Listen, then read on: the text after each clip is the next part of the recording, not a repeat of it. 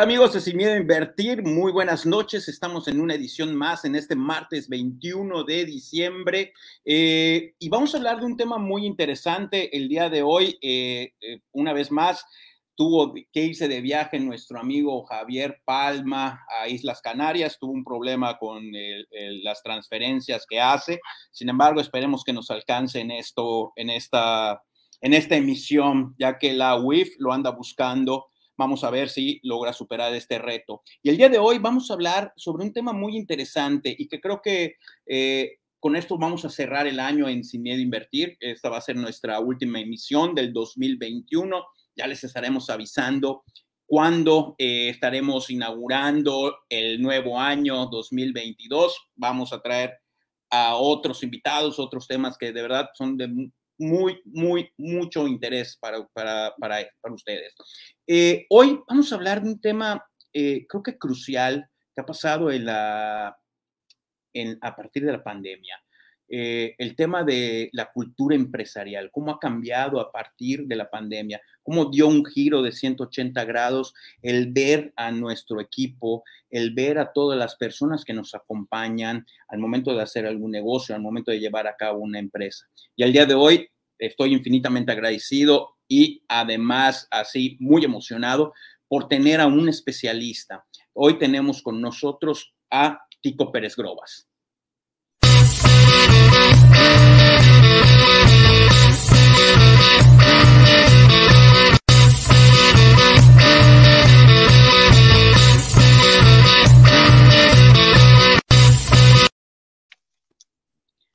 Hola Tico, muy buenas noches, ¿cómo estás?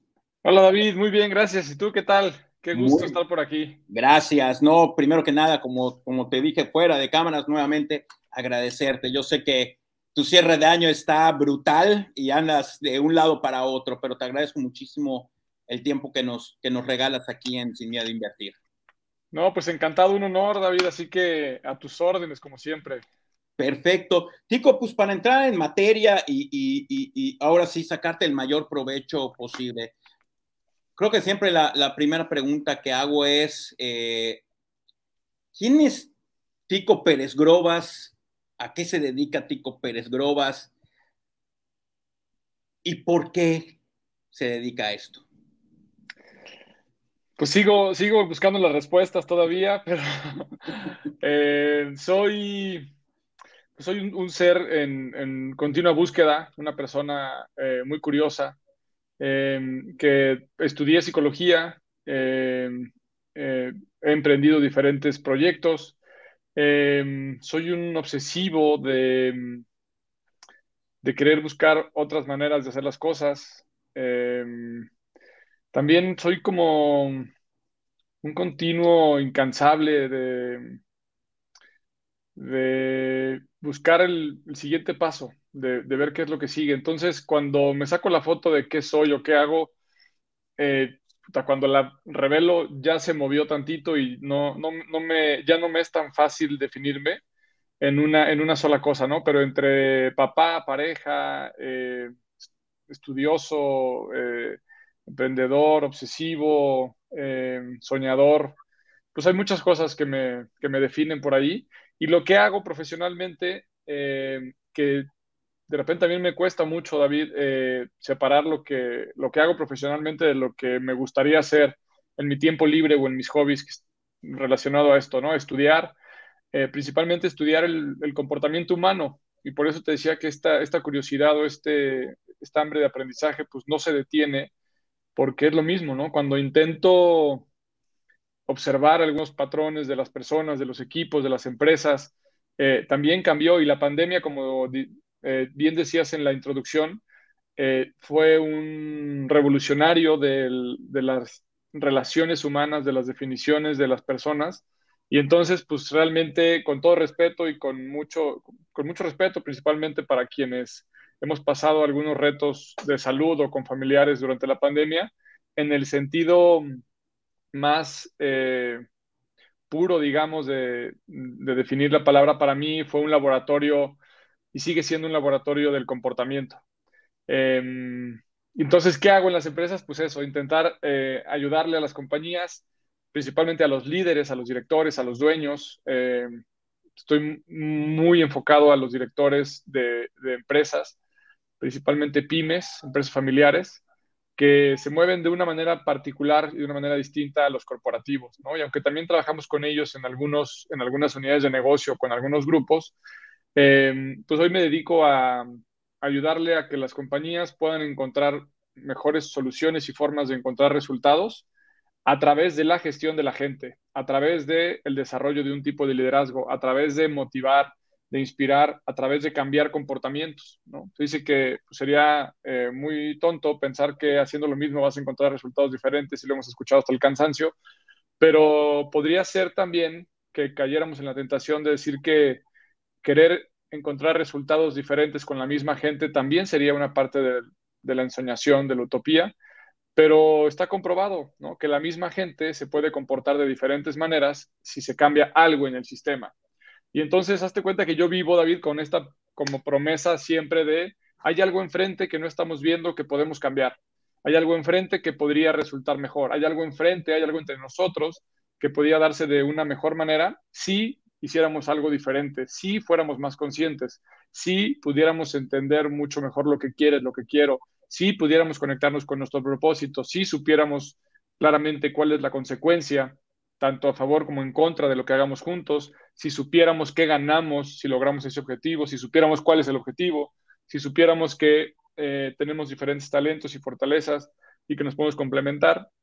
En fin, ¿no? Si supiéramos tantas cosas o si fuéramos haciendo tantas cosas que cambian la interacción del ser humano con los demás y con uno mismo, pues entonces los resultados que salen en lo empresarial, en lo deportivo, en lo familiar, en el ámbito que quieras, pues se modifica, ¿no? Entonces, pues ese es un poquito de mi continua búsqueda y de mi, de mi razón de ser, ¿no? Del, por esto digo, pues eso me dedico, pero también a eso me gustaría no dedicarme para dedicarme eh, de hobby a eso mismo, ¿no?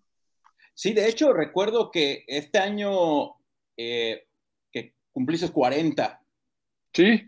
Y, me acuerdo mucho de, un statement que, que, diste que me gustó mucho y que me identifiqué mucho eh, en, esa, no le quiero llamar eh, eh, transformación, tal vez evolución, en donde además creas el, tu podcast, ¿no? Que va, creo que, creo que te da casi simultáneo esto.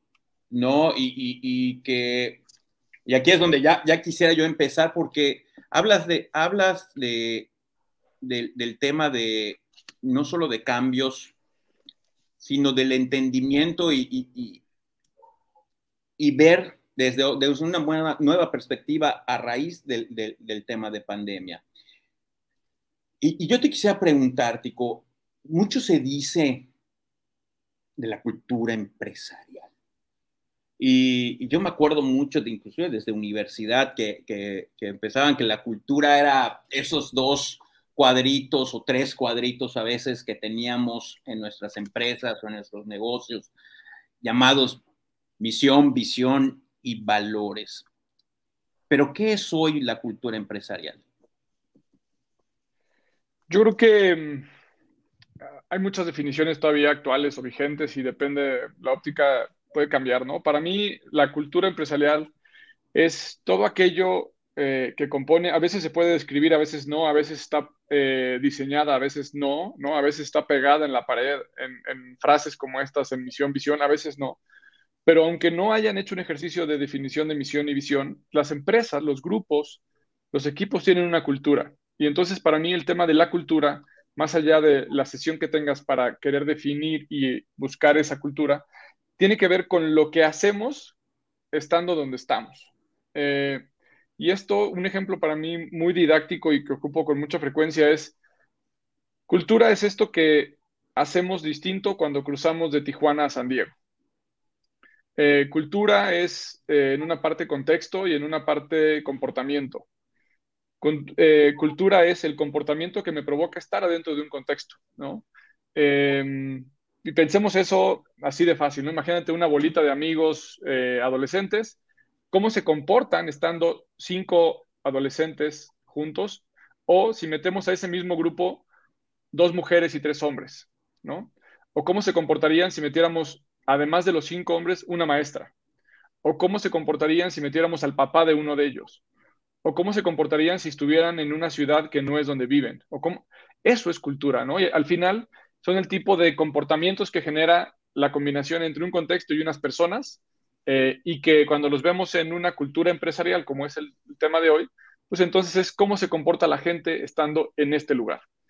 Hoy, con la pandemia, dentro de todo, pues resulta que ya no es un lugar, resulta que no es un destino, no es un espacio físico. Y esto todavía hizo mucho más grande y flexible la posibilidad de tener una cultura más porosa, en donde no pueda ser predecible cómo se va a comportar uno del grupo.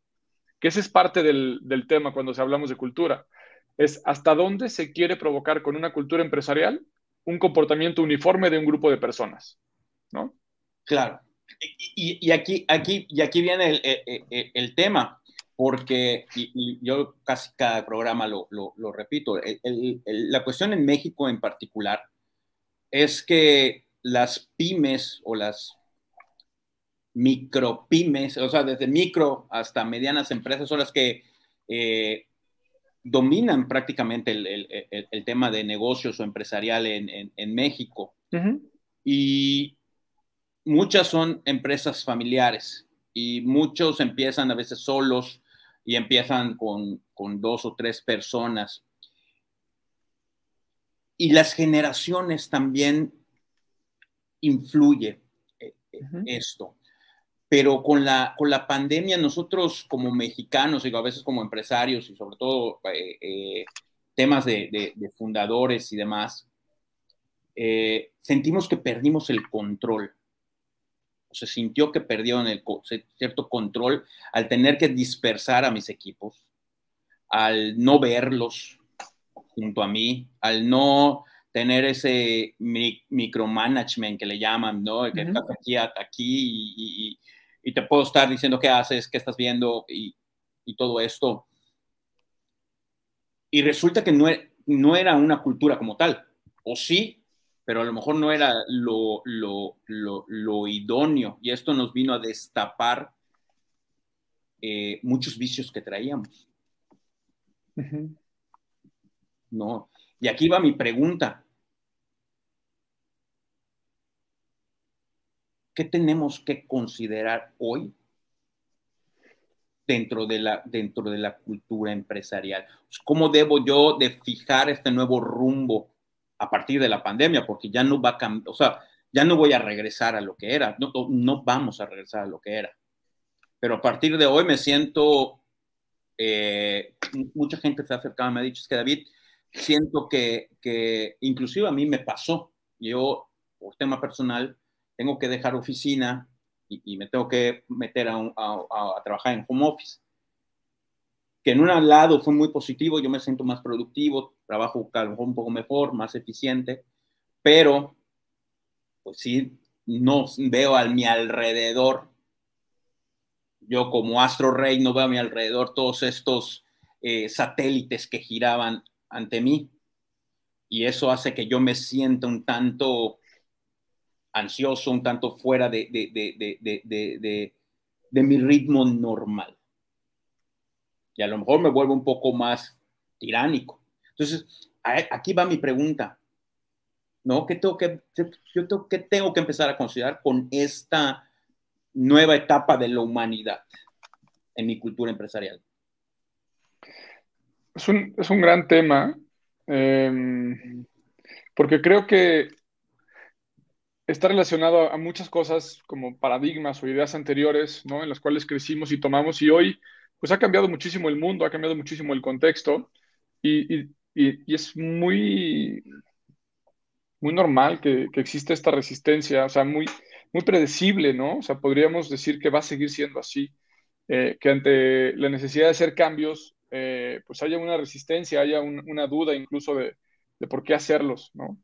Es mucho más fácil hacer una conducta no deseada pero conocida que empezar una deseada pero desconocida.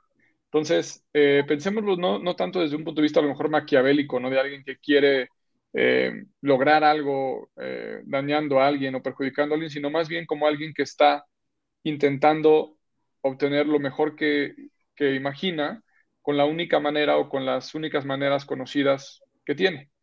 Em, entonces, es, cierto, ¿no? En, estos modelos, históricamente, pues hemos visto, por lo menos en las últimas generaciones, pues la concepción del negocio y la concepción del empleado o del colaborador o de la persona que trabaja. Y entonces, ¿qué hay que hacer en ese sentido? Pues hace rato decías, ¿no? Como esta figura de que todo gira en torno a mí. Pues posiblemente en algunos giros, en algunos negocios, en algún, en algún momento, algún dueño, fundador, le, le funciona ese esquema y, me pasa, ¿no? O sea, la verdad es que yo he visto que la mayoría de los nuevos fundadores de pymes tienen esa característica, que ellos solos, la mayoría de las veces empezaron o con un equipo muy chico y fueron haciendo, haciendo, haciendo a base de músculo y de repetición ciertos logros que les permitieron llegar a un nuevo tipo de problemas que no tenían antes, ¿no? Y ese nuevo tipo de problemas se empieza a llamar eh, la tranquilidad ese tipo de problemas se empieza a llamar eh, la dependencia a un solo líder. Ese nuevo problema se empieza a llamar, pues que mientras más gente tienes, ahora menos puedes hacer esa función que te llevó a ese lugar y tienes que pasar más tiempo coordinando. Que si el liderazgo estaba basado o el logro estaba basado en que el líder fuera y lograra las cosas, al momento de pensar la empresa, pues entonces empieza a haber una pirámide a la que el mensaje que inspiraba, que hacía, el ejemplo que daba, ya no alcanza a permear hasta el último rincón. Y entonces por eso es necesaria la cultura, porque para estos nuevos integrantes, para el equipo que va creciendo, para quienes no les tocó ver cómo el fundador se desvelaba seis veces a la semana y cómo él iba a sacar las copias de la oficina y cómo él le llevaba comida a todos los colaboradores, pues quien no le tocó verlo difícilmente va a tener una concepción y entonces va a llegar a un lugar que lo único que hace es una transacción en donde le paga una cantidad de dinero por que le dé su tiempo. Aparentemente su talento, ¿no? Pero generalmente al principio es el talento y luego nada más se quedan con el tiempo. ¿Qué hay que hacer para despertar eso? Pues ese es el gran tema. ¿Cómo hacer una cultura en donde la gente se sienta comprometida, se sienta eh, agradecida, donde se sienta parte de? Pues tiene que ver con eso, ¿no? Mucho más que los manuales o que lo, o que lo racional, tiene que ver con lo emocional. Tiene que ver con poderle hacer sentir a la gente pues que es importante. Tiene que hacerle con, sentir a la gente que ese proyecto vale la pena, con hacerle sentir a la gente que si viene o no viene marca la diferencia, que si bien alguien más puede hacer ese trabajo, en este momento esperamos que venga de su parte y esperamos poderle ofrecer más allá que un trabajo que pueda encontrar en cualquier otro lugar el día de mañana. Entonces, ese intercambio de valor, en donde ya el empleado no solamente es el que da tiempo y genera valor, sino ahora tiene que encontrar algo en el trabajo, además del sueldo, en donde tenemos que ver que ahí está la nueva forma de hacer una cultura empresarial, en donde sí es muy claro que el colaborador va a dar algo, pero también el patrón tiene que dar alguna cosa. Y que eso ahora empiezan a ver que el sueldo no alcanza a comprar ni el tiempo ni la permanencia. Yo por eso hablo, David, de que va a haber una nueva generación de empresas, ¿no? Ya lo estamos viendo, hay unos cambios importantes, pero hoy todos los días recibo llamadas de directores, dueños de empresas, diciéndome que les ayudemos a reclutar a personas para sus equipos. Y uno pensaría que con los problemas de desempleo, con la cantidad de desempleo, con la cantidad de pobreza, puta, pues lloverían los candidatos para entrar a esas vacantes. Y la verdad es que no, ¿no? La verdad es que las, la mayoría de las empresas está en continua búsqueda de talento todo el tiempo para poder justamente lograr los resultados que quiere. Y por el otro lado, también recibo mensajes todos los días de gente que me dice que por favor le ayudemos a buscar trabajo. ¿no? Y entonces, ¿qué está pasando, David? Que el mercado laboral está completamente eh, desequilibrado, que lo que están ofreciendo las empresas no es atractivo para la gente y que la gente en alguna, en alguna medida, incluso, no alcanzamos a entender todavía bien esa dinámica, empieza a preferir o puede llegar a preferir no trabajar y no ganar dinero a trabajar y ganar menos dinero del que le parece el justo o el necesario por el trabajo que hace. Y eso está modificando los, los negocios, porque antes era la ley de oferta y demanda simplemente, y entonces, pues, hasta donde llegara la posibilidad de darles algo económicamente, y hoy vemos que no necesariamente. Em, entonces, bueno, no sé si con esto ayudo a definir el tema de... Completamente, y, no, definitivamente. Y aquí va mi siguiente pregunta. Entonces, nos, nos tenemos que enfocar en en humanizar los trabajos. Nos tenemos que, tenemos que entender que de verdad estamos hablando con, que, vamos a colaborar con seres humanos, porque pues venimos de, una idiosincrasia eh, y digo, y esto viene pues, ya desde la época de, creo que desde la revolución industrial, ¿no? Como, como al colaborador, como al equipo. Digo, las generaciones han cambiado, me queda muy claro, pero sin embargo hay, hay cierta ideología en donde nos olvidamos que, que, tratamos con seres humanos y por eso fue muy adrede el, el, el título del programa de hoy. Eh, tenemos que humanizar los trabajos. ¿Es así? ¿O, o, ¿qué, tenemos? Porque me hablas ahorita y, me acuerdo mucho de, este fenómeno que se ha dado de la gran renuncia en Estados Unidos. Bueno, en Estados Unidos, Europa y, y, parte de eso, ¿no? Que, que es esto, o sea, que, que, que los jóvenes, digo, el, centennial y, parte de lo, lo, último que toca de los millennials, eh, pues dejaron los trabajos. Y esto es porque por el tema de, que no los están humanizando. Yo creo que esa es una, pero yo, yo vería el, fenómeno también un poquito más grande, con, con, más posibilidades en el sentido de, además de esta variable, pueden haber otras, ¿no? Y, y ese humanizar el trabajo, yo de, de, alguna manera también podría decir, oye David, y a ver, ¿qué será mejor? ¿Generar más empleo peor pagado o generar menos empleo mejor pagado? Porque a lo mejor para generar ese empleo bien pagado, ese empleo que genera valor, está ligado a lo que se genera en esa empresa, que lo que se genera vale más. Y entonces tendríamos que estar viendo que el mercado pues necesita cosas de un bajo valor, de un alto valor, pero tendríamos que estar pensando entonces que a lo mejor el hecho de abrir las puertas a la tecnología, a, la eh, automatización, puede ser que desplace eh, algunos puestos eh, de trabajo pero tal vez va a generar una mayor cantidad de valor o de producción para los que se queden, porque el, valor que encuentran los clientes en ese producto o en ese servicio tiene mucho más atractivo que el otro. Entonces, fíjate cómo eh, puede ser que una buena noticia para las empresas y para los clientes y por lo tanto se acelere la cadena por otro lado, es una posible reducción de las plazas laborales, ¿no? Esas sonaría difícil de creer por el efecto inmediato, pero tal vez eso elevaría justamente los estándares en donde la empresa tenga que ver que le tiene que rendir cuentas igual que al cliente, al colaborador, y que el colaborador tiene que ver a su empresa como si fuera su cliente. Y en ese sentido es, a ver, yo tico a, mi a la empresa en la que trabajo, ¿qué valor le genero?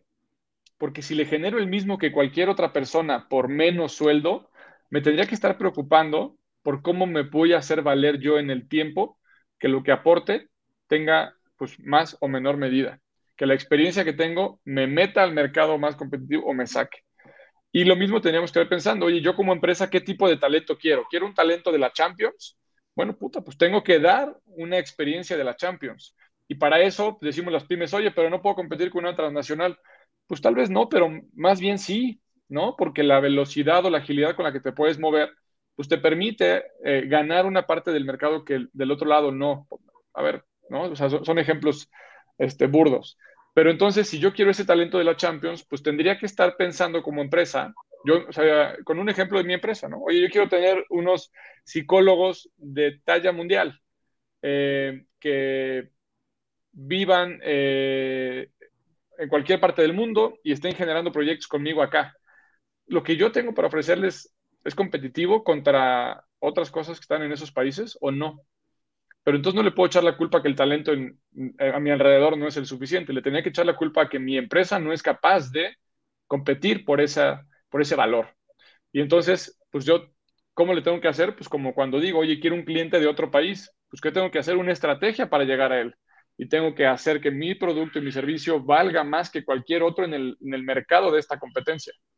Entonces, yo creo que cuando empezamos a ver esa transacción de una manera distinta, en donde yo no espero que tú te comportes de una manera y yo hago como que te pago y tú haces como que vienes y hacemos una simulación en donde a veces el humanismo, que esto con esto quiero cerrar la idea, el humanismo no es necesariamente consentir a la gente. El humanismo no es necesariamente decirle a la gente, ay, no te preocupes, no pasa nada. El humanismo no es decirle a la gente, ah, estás cansado, vete a descansar los días que quieras. Ay, eso no es humanismo, ¿no? Eh, eh, Y de repente creo que por ahí se puede malentender. Eh, a ver, ¿cómo podemos esperar que haya flexibilidad laboral en un lugar donde hay una fábrica? Pues difícilmente, ¿no? Hay unas plazas que no van a poder tener esa flexibilidad, pero tendrán que entonces dar una serie de beneficios distintas para quienes buscan eso, en donde, pues es claro, ¿no? Eh, el velador tendrá que trabajar en un horario en el que los demás están dormidos y, y son parte de estas leyes en donde al final, pues tendremos que ver cuáles son las condiciones eh, y los beneficios que cada persona aporta a, al cliente interno o que cada empresa puede aportar a la vida del colaborador. Pero si te fijas, no es un tema nada más de cuánto les deposita. Me, me, me, me queda muy claro. Y, y, y, te voy a comentar algo. Yo eh, eh, leí hace poco el libro de liderazgo de acuerdo a los jesuitas y, ello, y, comentaba el libro que por lo primero que tenemos que empezar es por el autoconocimiento. Yo como líder de proyecto empresarial, como líder de, equipo, ¿por dónde empiezo? Porque puede ser que yo esté muy metido, yo soy el que le, le eché el músculo, y, esto, y esta parte no la entiendo, porque además puede ser que yo, un generación X, pues me esté costando entender el nuevo talento llamado eh, generación Z en donde pues, yo vengo con una formación y que está, ta, ta, ta, ta, ta, ta, ta, ta, porque así vine. Sin embargo, a lo mejor yo soy un poco más consciente, pero ¿por dónde empiezo con ese autoconocimiento? ¿qué, me dirías tú a mi líder de equipo? ¿Por dónde empezar? Me parece un buen punto de partida, ¿no? Porque tú hace rato justamente hablabas de la cultura empresarial idónea. Y yo, al momento de idóneo, lo que por donde empezaría David es te diría, ¿qué es lo idóneo para ti? ¿No? O sea, ¿qué quieres lograr? Y entonces ahí es donde empiezan varias respuestas. yo quiero lograr una empresa de no sé cuántos, con tantas personas. Entonces, de repente, es, es, esas formas de decidir lo que quieres lograr, muchas veces lo único a donde te dirigen es a contratar más gente, pero no necesariamente lograr el cómo hacer esa contratación efectiva, generando igual o más valor conforme vas creciendo. Entonces, lo primero que te diría es, ¿lo que estás haciendo te funciona? ¿Te tiene completamente satisfecho? ¿Es lo ideal para ti? Si sí, no tienes nada que escuchar nuevo, ¿no? O sea, síguele por ahí. Generalmente lo que ocurre es que hay un punto de ese crecimiento en donde ya no puedes seguir creciendo, en donde lejos de, de hacer crecer la organización, este socio director, líder, es el cuello de botella del crecimiento de la organización, porque tiene que checar tres veces las cosas, porque tiene que ver y coordinar a 14 coordinadores, tiene que dirigir a seis gerentes, tiene que cobrar, tiene que vender, tiene que administrar, tiene que motivar, tiene que dar las palabras de la cena de Navidad. Pues lejos de pasarla bien, la pasa mal, ¿no? Y es ahí donde empieza a decir, dicen, ay, los Z, los millennials, los centennials, los no sé qué. Pues, a ver, cabrón. El siguiente paso es preguntarle a esos millennials, centennials, que son igualitos que nosotros en muchas cosas y decirles, oye, ¿y tú qué buscarías? O sea, ¿qué, qué tienes que recibir a cambio de todo el talento que tienes, de toda tu creatividad, de toda tu disponibilidad, de tu frescura mental? Y muy posiblemente donde empiezan las discordancias es, las disonancias es, puta, yo lo que esperaría es que me dejes trabajar desde donde yo quiero, que no me cuentes las horas, dime qué tengo que lograr, dime qué tengo que hacer necesito que me des el equipo, quieres que haga unos videos increíbles, pero me das una computadora del 75, no se puede, ¿no? O sea, entonces empieza este lado y por decir, es que yo en esa computadora del 75 sacaba las cosas adelante, bueno, sí, ya no se puede, ¿no? O sea, no corría en esos programas. Entonces, en ese momento es como decir al director, ¿te funciona o no te funciona? Si te funciona, sigue haciendo lo mismo. Si no te funciona, entonces hay que empezar a explorar otras cosas.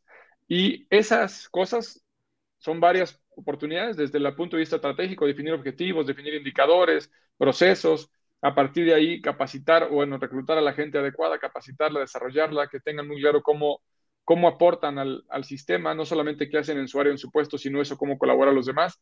Y compartirles, para, desde mi punto de vista, en esa receta inmensa, ¿no? Un propósito en el que se puedan dar la vida por alcanzarlo conocer cuál es el propósito a nivel personal que los mueve, que los motiva, que los dirige, porque pues es muy poco probable que alguien quiera trabajar para ti para que te compres tu nueva casa, ¿no? O sea, él pensará en, en cambiarse de casa, ¿no? Pensará en ampliar su casa, pensará en otra cosa, pero tu casa como jefe, como persona, pues le vale, ¿no? Entonces, ¿cómo, o sea, ¿cómo esperamos que la gente quiera dar su vida, se ponga la camiseta por un indicador de ventas de la empresa, que si la logra a la gente no le pasa nada y si no la logra, tampoco le pasa nada? ¿Cómo, ¿Cómo les hacemos sentir que ese objetivo es suyo? ¿Cómo les hacemos sentir pues, que ese gol que metimos también es de su equipo? Y si te fijas, pues no es ninguna ciencia, no es como decir, ay, claro, pues eso lo vemos con los niños, lo vemos en los equipos infantiles, lo vemos en muchos lados y es, pues como decir, es una suma muy básica. Si lo que tienen que sumar no suma para ellos, ¿por qué van a querer? ¿No? Hay gente que sabe hacer las cosas, pero no quiere hacerlas. O hay gente que quiere, pero no sabe. O hay quienes quieren y saben, pero no pueden. Y es ahí donde hay que identificar muy claramente en qué momento de empresa estás. Si está repartido el saber, querer y poder, o hay un área en donde está más, más débil, eh, si se tienen los talentos adecuados en cada puesto. De repente, en ese crecimiento, David, del que hablamos, lo que va ocurriendo es que yo soy eh, CEO, fundador, eh, director general, comercial, director operativo. Y contrato a mi amigo, ¿no? Y entonces mi amigo ya es el director administrativo y yo soy todo lo demás. Y luego contrato a otro. Y entonces el, el que era ahora auxiliar administrativo ahora es gerente administrativo y el otro que era gerente ahora es director. Y de pronto pasó, pasaron las los años, pasaron los meses, creció la empresa y el que era el gerente de la tortería, pues no puede ser ahora el gerente de la fábrica de bolillos, ¿no? O sea, no creció a la par, no necesariamente ese talento, por más que haya fidelidad, por más que haya compromiso, es el que tiene que ocupar esa siguiente posición. Y de repente estamos confundidos en honrar eso, ¿no? Veo muchas empresas que ahora en fin de año están súper preocupados por poderle dar el premio a alguien que cumplió 10 años. Y cuando hables con la gente dicen, puta, es el que menos quiere cambiar, es el que más se resiste, es el que se niega a las nuevas ideas, es el que sigue negado a, poner su información en el sistema, es el que no comparte en la nube nada, y le van a dar un premio porque lleva 10 años. ¿Qué premia la organización? ¿Qué queremos? ¿Que ese señor dure otros 20? ¿O queremos que ese señor ya no esté en la organización? ¿No? O sea, queremos que la gente diga, yo quiero estar ahí 10 años no aportando a la empresa, o queremos que la gente diga, yo llevo 3 meses, pero cambié la organización. Entonces, ¿en dónde ponemos el acento, qué premiamos, qué reconocemos, qué celebramos, qué compartimos, de qué hablamos, y eso provoca comportamientos. Entonces, de repente cuando yo a estos directores de decir, ay, pinches millennials, pinches centennials, si puta, ¿qué estás haciendo? ¿No? Porque además cuando dices, oye, a ver, te tomo los datos para tu vacante, no mayores a 40 años, mentando madres de los más chicos, eh, negándole la puerta a los más grandes, todos están mal menos esa persona. ¿Se me explicó? No, completamente. Y, me hace mucho sentido porque a veces eh, nosotros nos estamos eh, autoengañando porque sacrificamos, y esto es muy cotidiano eh, en mi parte corporativa, empresarial, el, ese de 10 años, ya no, no lo quiero, no lo puedo despedir. Entonces, sigues teniendo el tumor ahí pero muchas veces hacemos como que no vemos, pero ahí está. Y eso también implica, el, el, creo, el, tema de la cultura. O sea, y, tú lo has dicho, no necesariamente el que empezó como el gerente de la tortería va a ser el director de toda la, panadería de, la empresa. Porque no nos ponemos los caminos claros. No, creo que no, no, nunca mapeamos, como bien dices, ¿no? Esta, esta etapa, nunca mapeamos el, el, el hacia, dónde, hacia dónde queremos ir y, hacia, hacia lo que queremos. Pero esto, y aquí, y aquí va dirigida mi, mi, siguiente pregunta. Estas personas, eh, eh, ¿cómo, ¿cómo tratarlas, Tico? A, a, esta persona que, que no se está adecuando a mi cultura, que o le está costando, pero tiene un talento, posiblemente tenga un buen talento para muchas cosas, pero no para la integración. Cómo integrar al nuevo talento, cómo hacer esta, mm. esta mezcolanza. Eh, porque como líder, a veces lo que menos quieres es estar lidiando con esto. Pero es necesario. Sí. A ver, o sea, igual me, voy a desviar un poquito porque cuando oigo de esto, David, lo que pienso es como, em, esta dificultad que hay para conformar los equipos con los integrantes que ya están, más los nuevos, con las ideas pasadas más las nuevas, con el modelo anterior más el nuevo, ¿no? Y cuando son empresas familiares con la fidelidad que le tienen al, al papá generalmente, ¿no? O a la mamá, pero luego el hijo pues no se lo ganó, pero bueno, pero ahí está porque es nada más el hijo y, esas, esas riñas, ¿no? Em, por supuesto que tiene un reto y no, y no, podríamos decir que hay una manera o un botón que picar para poder hacer esa transición, pero sí hay una, una manera muy sencilla, ¿no? Y es poder definir qué queremos, qué queremos lograr. Y si eso se logra, ¿no? ¿Qué consecuencias nos va a traer a todos? A todos. Y entonces preguntarle a la gente, oye, tú, o sea, tú trabajas por, por diferentes motivantes, ¿no? Por diferentes motivos, por diferentes razones. La mayoría de las veces vamos a encontrar el económico, ¿no? Y que con ese económico lo que buscan es llevarlo a su vida personal, generalmente a la familia. Y casi siempre está ese caminito. Entonces, ¿cómo le podemos hacer para que de forma muy sencilla, en donde entonces lo que gane la empresa no solamente le da un beneficio al dueño o al socio, sino que le da otros beneficios a las personas? Sí, explico, suena muy obvio. Nada más que antes se llamaba solamente sueldo. Y era, pues, si quieres y no te friegas y hay una fila de 300 personas ocupando el mismo lugar y queriendo cobrar menos que tú. Así que si no, pues vete. Hoy ya no, eso ya no existe, eso ya no está. ¿Sí explicó? Ya no hay filas de gente esperando entrar a ese puesto. Ya no hay gente esperando, más bien hay empleadores buscando gente que por favor vengan. Y hay pancartas por todos los parques industriales, y hay letreros de se solicita gente. Y hay camiones todos los días, todas las semanas buscando gente en Tabasco, en Oaxaca, en Veracruz, trayéndolo al centro del país. ¿no? Hay gente que viene sin ni siquiera saber español. Hay gente que viene sin entender cuánto va a ganar.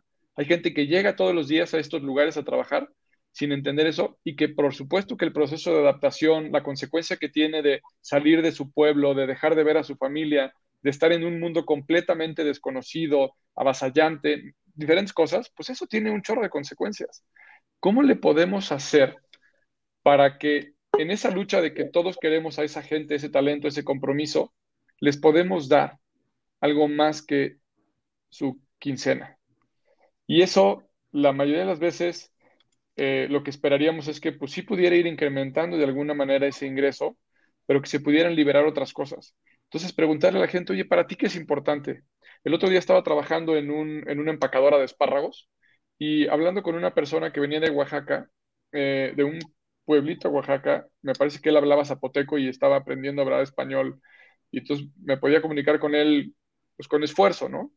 Eh, y me decía que él llevaba ya como tres años en, el Bajío y que le dije, ¿con qué sueñas? O sea, ¿qué, ¿a qué le tiras? ¿Qué te mueve? ¿No? Y lo que le movía era solamente poder tener la posibilidad de regresar a su pueblo a ver a su familia, ¿no? Y cuando quise ver qué había un poquito más allá, ¿no? O sea, porque era, pues, ahora que sea Navidad voy a ir a verlos, eso es lo que quiero, ¿no? Y luego regresar para poder volver a regresar para volver a verlos. Decía, ¿y después de eso qué hay? ¿No? O sea, y era una mirada muy lejana, David, ¿no? Era como de, pues eso, muchos años. Y en ese sentido es como poder decir, a ver, si esto es lo que le preocupa, y, no es que esté bien o mal, es simplemente entenderlo, decir, ¿cómo le podemos ayudar para que pueda ir dos veces al año en vez de una? ¿Sí me explicó? Eh, ¿Cómo le podríamos hacer logísticamente para que eso pasara? ¿Cómo podríamos, no sé, en ese tipo de cosas en donde decir, hijo, la verdad es que ni siquiera es un tema de de pensar en lo económico, de hacer grandes inversiones, de tener que tener una gran creatividad financiera.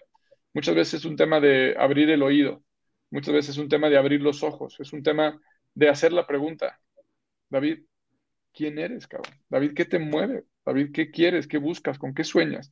Y ahí tal vez habrá gente que sueñe con cosas que no puede alcanzar ahorita, pero por lo menos saber que, híjole, cuando hablo con otro y me dice, yo sueño con mi moto, ¿no? En una posición muy parecida a la que tenía esta persona. Digo, ok, ¿no? ¿Cómo se van materializando de diferentes maneras? Este chavo de Oaxaca me decía que uno de sus grandes sueños, pero ya era así, David, te cuenta que eh, sacarse la lotería era poder regresar al pueblo en el que nació y en el que vivía para poder poner una tienda de abarrotes.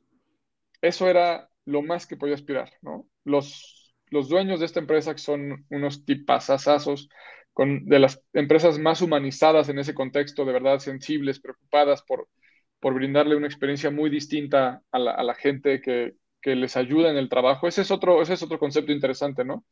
Es que, que nos empecemos a cambiar la forma en que decimos que alguien trabaja para nosotros o que el patrón cree que la gente trabaja para él o tú trabajas para ellos, ¿no? En ese sentido, como esta amplitud de conciencia de decir, oye, pues lo que está haciendo no lo hace para mí, ¿no? Lo que estamos haciendo no solamente es para mí, pensar en global, pensar en nosotros, pensar en, ese tipo de cosas y de repente, pues eso es lo que va cambiando los resultados, eso es lo que de repente alguien pueda llegar a tener un insight de decir, híjole, es que en este lugar tengo algo que no tendría en otro lugar. Y eso se diseña, eso se, planea. Es súper interesante, súper interesante. Creo que tenemos ya desde Andorra este, a Javier Palma. Eh, vamos, a, vamos a dejarlo entrar, Lisandro. Este, Javier ha tenido problemas con la WIF, eh, Tico, perdónalo por eso, pero ahorita está desde Andorra arreglando sus problemas ahí con... No, no, desde las Islas Vírgenes Británicas, ahorita aquí andamos. ¿Qué tal, Tico? ¿Cómo estás? Mucho gusto volver a saludarte. Igualmente, encantado de, verte a tan solo unos días de, haber estado conectados por ahí en una sesión muy padre. Sí, súper interesante. Bueno, me gustaría platicar un poquito, pero bueno, ahorita David ya sabrás este, que, que capta todo el programa. De hecho, me dijo, tú entras hasta el minuto 40. Entonces, pues, por eso me ando conectando ahorita, porque no deja hablar mucho. No, les estaba escuchando hace un rato, este, muy, muy interesante. David, te ibas a, comentar algo, perdón. No, de hecho, eh, te iba a preguntar si, si le habías podido dar seguimiento para, para que este, complementaras lo que, sobre todo que ahorita vienes de, de una capacitación con, con Tico. ¿No? sí, bueno, a mí me gustaría, a mí me gustaría platicar eso porque es muy importante, ¿no? hay cosas que parecen muy lógicas. Bueno, tuve la oportunidad hace unos 15 días de estar ahí en una capacitación con el equipo de Tico y, se me hace súper... Hay cosas como, por ejemplo, hasta una foda que por allá empezamos, que no se hacen, ¿no? Y no se hacen y, no te pones a pensar y, a veces piensas que, que las cosas pues nada más se dan y que eres muy bueno en algo pero cuando te, enfrentas a la realidad y, con, el equipo de, Tico que ahí te va presionando para que uno vaya sacando las, las palabras. Pero eso quería preguntarte, Tico, eh, eh, ya en base a esta capacitación que, tomamos y que, bueno, le, hemos estado dando seguimiento. Mm, qué bueno. Em, ¿Tú cómo ves en, las, en las empresas, no? Porque eh, ¿Cuáles son las consecuencias de no tener esta, esta planeación para dos años, por ejemplo, como la vimos dos, tres años en, en las empresas? Yo creo que hay, muchas consecuencias. La, la, primera, ¿no? y que le duele mucho a, a los directores, es no, no, no, tener los resultados que imaginaban tener. No tener los resultados que deseaban, que muchas veces ni siquiera estaban declarados, ¿no? Era como, pues, que me vaya bien, pero no sé qué tan bien, ¿no? Que me vaya mejor que el año pasado. Eh, y de repente nos confundimos, que a veces parece que vender más lo confundimos con crecimiento y no siempre es así. Eh, de pronto es un buen momento del año para preguntarnos si queremos seguir creciendo, en qué queremos crecer. Eh, en ventas, en márgenes, en calidad, en fidelidad, en recompra, en conocimiento, en generación de valor. Porque a propósito de un tema de salud que tuve cerca en los últimos meses, pues lo, único que crece indefinidamente es el cáncer. Lo único que crece sin límite es el cáncer. ¿no? Entonces, poder definirlo, por supuesto que ayuda. Eh, ¿Qué consecuencias tiene? Pues tiene la consecuencia que la gente no sepa qué tiene que hacer. Y, es, y entonces eso, eh, dentro de una de las implicaciones, es, si, no, si, si, yo no sé qué hacer, pues entonces tengo que estar esperando que alguien me diga qué hacer. ¿Sí me explico? ¿Qué actividad hacer? O puedo definirle o puedo decirle a alguien qué tenemos que lograr. Y en ese sentido hay mucha más posibilidad de que yo participe con lo que tenga a mi alcance, lo que tenga que investigar para ver qué tenemos que lograr. Cuando no sé, imagínense que estamos jugando, imagínense que llegamos los tres, eh, llegamos tarde porque fuimos por unas cheves a la tiendita del estadio y llegamos a un partido de básquetbol. No soy muy fanático del básquetbol, pero, pero que es un deporte muy rápido de, de ida y vuelta. Imagínense que llegamos y oímos y la gente está como loca, los jugadores están jugando al máximo nivel, eh, alguien, uno, el equipo rojo anota una canasta, hacen un grito, bailan, celebran, el equipo blanco agarra la pelota, va al otro lado, la mete también y también les grita y se emocionan. Nosotros decimos, puta, ¿de qué se trata este partido? ¿No? O sea, ¿cuánto van? ¿Qué es lo primero que vemos? ¿Cuánto van? ¿Sí? ¿En qué minuto van? ¿Cómo va el marcador? ¿Cuánto tiempo queda? Y eso te hace meterte al partido. Tú cualquier vez que le estés cambiando de canal y veas béisbol, básquetbol, fútbol, lo que sea, lo que empiezas a ver, lo que está pasando tiene un contexto. Y esa referencia es parte de lo que tenemos que cuidar en el sentido de poderle decir a la gente, el partido se trata de más canastas, se tentan menos, o de ver con qué diferencia ganamos, o si fuera en términos de fútbol, pues no nada más sumar de tres puntos, sino que además queremos ser la mayor ofensiva, queremos meter la mayor cantidad de goles, queremos romper un récord de no sé cuántos. Para que gente entonces entienda qué tiene que lograr, qué tiene que pasar, y entonces si puede o no acelerar. No sé si les pasa ahora con todo esto del burnout, em, como el mensaje de, de que eh, pues la gente está muy cansada y de repente los directores me dicen, pues es que hay muy malos resultados. Entonces, a ver, la gente está al máximo dándolo todo, pero no estamos llegando al resultado. Y es como si jugáramos un partido de básquetbol todo el tiempo al máximo. Pues no se puede, ¿no? Habrá que pedir algunas veces tiempo, habrá que pedir algunas veces una pausa, habrá que replantear una jugada, habrá que cambiar jugadores para poder afinar en función de lo que va pasando. Si la gente solamente está jugando, botando la pelota, tirando a un lugar sin saber qué ganamos, qué celebramos, pues lo que pasa es que la gente en algún momento se, desconecta, ¿no? ¿Se acuerdan de Chavitos? Eh, ese gol gana. Puta, era clave, ¿no? Y era cuando el partido ya podía estar bien aburrido, ya no llevas 17, 22, ya no importaba mucho, pero de repente gol gana. Ahí sí todo el mundo era toda la atención. ¿Cómo le podemos hacer para que la gente sepa cuál es el gol gana? Y podemos hacer que haya un gol gana una vez al año, una vez al mes, o una vez todos los días, o ocho veces al día. ¿Cómo le hacemos para que la empresa define eso? esos pequeños objetivos que nos van a hacer ser campeones o nos van a hacer ganar un partido o nos van a hacer ir ganando el medio tiempo. Perfecto, perfecto. Tico, y para cerrar, eh, ¿cuál sería tu consejo para este 2022? ¿Qué debemos de voltear a ver? ¿Qué debemos hacer?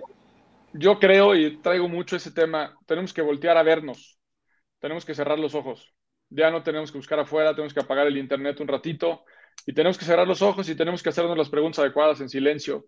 Tenemos que ponerle mute. Tenemos que hablar con la gente en persona, uno a uno. Tenemos que darle una palmadita. Tenemos que agradecerle a la gente. Tenemos que valorar lo que sí hay. Tenemos que reconocer lo que sí hay. Tenemos que celebrar lo que hayamos conseguido. La sobrevivencia, quizá. Tenemos que eh, redefinir el camino. Tenemos que reagendar los compromisos. Tenemos que reconectar con, los seres queridos, reconectar con nuestro propósito para volver a encontrar una fuerza distinta el siguiente año. Yo estoy seguro que va a haber un, va a continuar y se va a incrementar, o sea, va a continuar el cambio y se va a incrementar la velocidad. Entonces, eh, abrir más diálogos con la gente, entenderlos mucho más y hacer acuerdos, ¿no? Yo necesito de la gente esto y la gente necesita de las empresas esto. Hacemos un pacto, damos y damos, y si sí, adelante. Perfecto. Pues muy bien, David. Yo ya, Tico, creo que ya tiene un compromiso. Sí, no te preocupes. Tico, muchísimas gracias. Este, de nuestra parte, de verdad, eternamente agradecidos. Ahí te estaremos molestando para este 2022 eh, coincidir agendas nuevamente. Y, eh, Tico, ¿dónde te podemos localizar rápidamente? Yo creo que rápidamente en LinkedIn es donde más estoy, ahí sí escribo diario.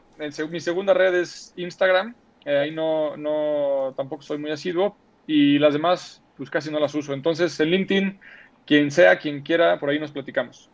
Perfecto. Muchísimas gracias, Tico. Al contrario, muchas gracias. Hasta luego. Nos vemos pronto. Que tengan muy feliz año y nos vemos las veces que sea necesaria. Gracias. Igualmente, Tico. Hasta luego. Muchas gracias. Abrazo.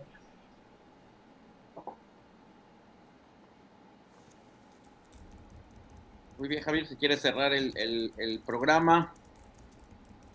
Este, que estamos en pues vaya, yo, yo quisiera, eh, sí, claro, yo quisiera, este, bueno, desafortunadamente, bueno, Tico tuvo un, compromiso ahorita eh, y tuvo que salir, pero vaya, eh, mi experiencia, David, tomando una capacitación con el equipo de Tico, a veces sientes que los números son muy fríos, ¿no? Este, ganamos el 15%, el 20% y este año vamos a ganar el 25%, eso es nuestra meta. ¿Y cómo lo vas a lograr? Normalmente los equipos lo hacen presionando y, actuando de una manera inhumana, ¿ok? Para poder llegar a esos resultados.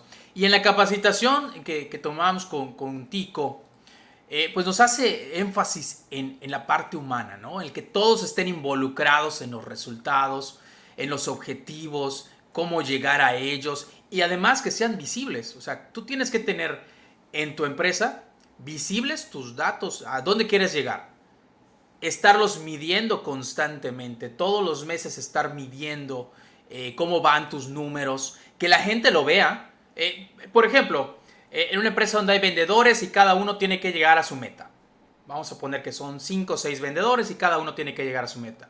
A lo mejor 3 o 4 no llegaron a su meta y dicen, bueno, pues ni modo, no llegamos. El próximo mes llegaré a mi meta. Pues finalmente está pensando en él mismo.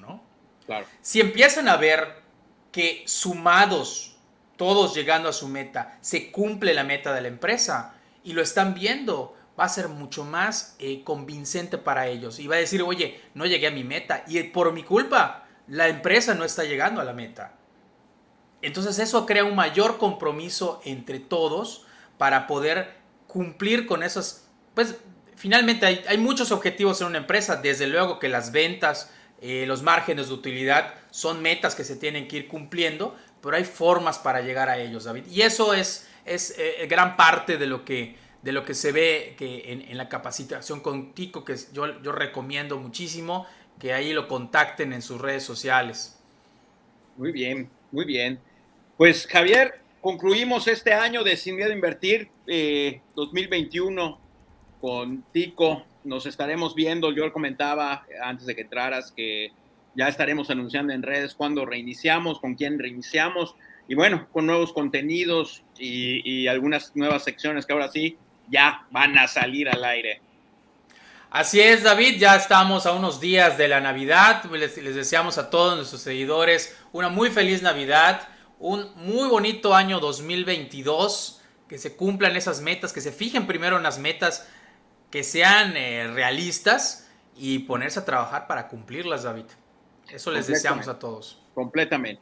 Y acuérdense que es paso a paso.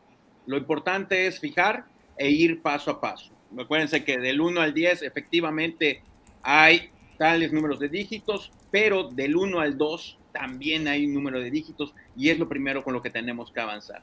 Pues sin más, amigos, compañeros, oyentes, escuchas, les agradecemos muchísimo que nos hayan acompañado en las emisiones de Sin Miedo a Invertir de todos los martes en los cuales estuvimos. Les deseamos una muy feliz Navidad y un próspero, próspero año nuevo. Hasta luego amigos, esto fue Sin Miedo a Invertir, David Castro, Javier Palma. Recuerden que si creen que la capacitación cuesta, prueben con la ignorancia. Nos vemos.